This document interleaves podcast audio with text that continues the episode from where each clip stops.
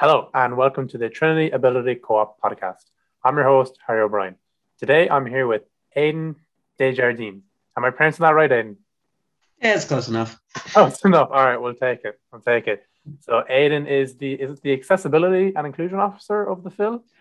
Yep, like uh, yeah, that works. that works. Okay, perfect, perfect. So yeah, he's accessibility officer, um, and he's a third year microbiology student. So, a bit of background about us the Trinity Ability Co op is a cooperative movement led by students with disabilities towards radical inclusion on campus. This podcast is part of the Towards Inclusive Clubs and Societies project, which began over the summer, trying to make all societies and clubs in Trinity campus just more inclusive so that everyone can go to all the events and be parts of every society. This um, in this development, in this podcast series, sorry, in this podcast series, we'll be speaking to leaders in those clubs and societies to ask them what changes are being made to become more inclusive to disabled students. You can find out more about the project on our website, theabilitycoop.com. And that's all one word, no dashes or hyphens or anything, abilitycoop.com. So, without further ado, we'll get into it. So, Aidan, how did you end up becoming the accessibility officer of the Phil? So, um, a bit of my background is that um, I've kind of worked a little bit in this realm before. Um, I used to do um, some accessibility and um, communications work um, in with other groups outside of Trinity back in secondary school. And then um, my background within the Phil was that I was uh, formerly one of the PRO officers. So I was involved in the Phil, and with that sort of background, um, I decided to run for the position this past year and was elected.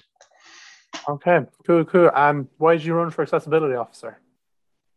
Um, I think, well, um, it's part of a dual role I carry, and that I'm also in charge of, you know, equity and welfare within the Phil. So it's sort of, um, it's a field that I value, and it's a field that um, I'm kind of hoping to work for in future. Um, as my my actual background uh, academically is in um, global health, so that's what I work in a lot of, and so integrating that sort of um, soft skills um, and that sort of background work kind of led me to run. Okay, cool, cool. And your role is so part of this project, this society's inclusive project that the Ability Co-op is doing is one of the three things we want societies to do is to create an accessibility and inclusion officer or diversity and inclusion officer, whatever you want to call it. If you had to summarize your role very, very succinctly to someone who has no idea what the role is, how would you do that? Um, making sure all members of the Trinity community are welcome in our society and in our events. Okay, okay. And how does that play out in reality? Um, a lot of the work is behind the scenes logistics work. So, a lot of what we've been doing is small changes to optimize um, um, how a lot of our activities um, to make them more accessible, rather. Making a lot of our communications and advertisements more accessible. Uh, we're really lucky in that the GMB where we operate is an accessible space, um, and all of our events are therefore like in accessible spaces.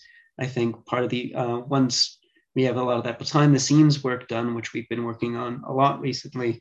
Um, our, our, big uh, next push will be to advertise, you know, that we are an inclusive space.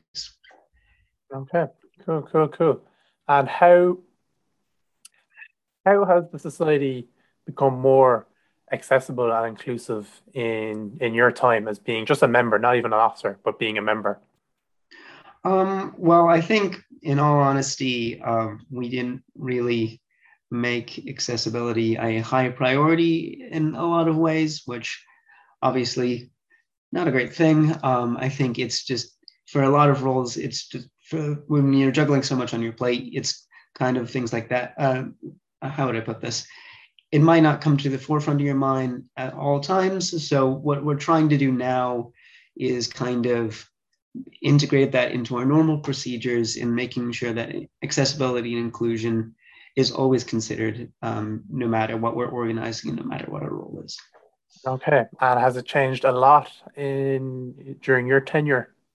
I'd say so. Um, I think, um, you know, again, little small steps, uh, trying to build up, make it more an inclusive space. Could you include some specifics there, and like what specifically you're doing to make the society more inclusive? Oh yeah, of course. So um, in a lot of our social media advertisement, um, we've been trying to optimize it to people uh, people with visual difficulties, making sure the um, uh, our images are easy to read and understand, and on top of that, including captions for those who use um, um, blanking on the term um, software to help them access uh, electronics. Uh, on top of that, um, I think something we just didn't didn't advertise is that that we do have like an accessibility and inclusion officer, my role, and in truth, the, the, the title of senior member of council, which is like my actual title, doesn't really scream accessibility and inclusion officer. Um, and I think so putting it out there that we do have someone in charge of this, so uh, someone that you can contact and work with to facilitate you uh, to facilitate uh, your joining and accessing the society events has helped that as well. Okay, cool. And do you have any plans on stuff you're going to change in the future?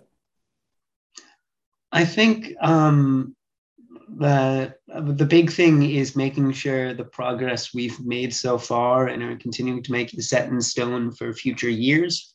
Um, I think that'll look like integrating a lot of the changes we've made recently into our normal standard policy and making sure like when we move to new years and new years come in that they can uh, they have the resources and uh, just the body of knowledge to continue that work okay okay and a lot of people will wonder this um, especially the the officers of some smaller societies like is it even really worth doing all this um, like is it like a lot of extra effort for like maybe one out of every 100 people or something.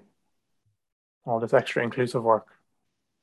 Oh, it's definitely worth it. Um, I think um, uh, I th- we've had, um, there's been in chats before that you know not everyone's disability is visible, and so just creating that inclusive space for all is really for again for the betterment of all because we can have a more diverse and rich discourse in our events, and we can welcome all members of the community to take part in what we do. And have you noticed any real tangible benefits to the society um, from becoming more inclusive? I think the uh, the best benefit is you know that change of mind, and um, while that might not always be the most tangible, I think changing the culture of the society to be more access, uh, accessible and keeping the idea of you know, welcome, welcoming all and um, maintaining that accessibility for all will definitely help improve you know, the atmosphere.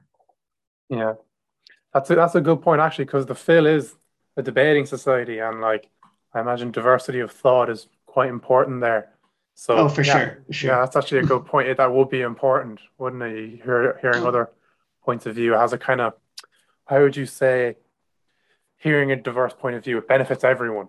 I don't know what you'd call exactly. that. Yeah. Exactly. You get to hear thoughts and ideas you wouldn't necessarily otherwise hear and wouldn't necessarily otherwise consider. So I'll, I'll leave you. I will finish off with this now. Why do you feel it's important for um, to be inclusive for students with disabilities? I think being inclusive to students with disabilities is, you know, just part of being inclusive. I mean, excluding students with disabilities from consideration is just narrow, narrowing, excuse me, narrowing the body of, you know, thought and body of people you can work with. And really that's just to the detriment of everyone.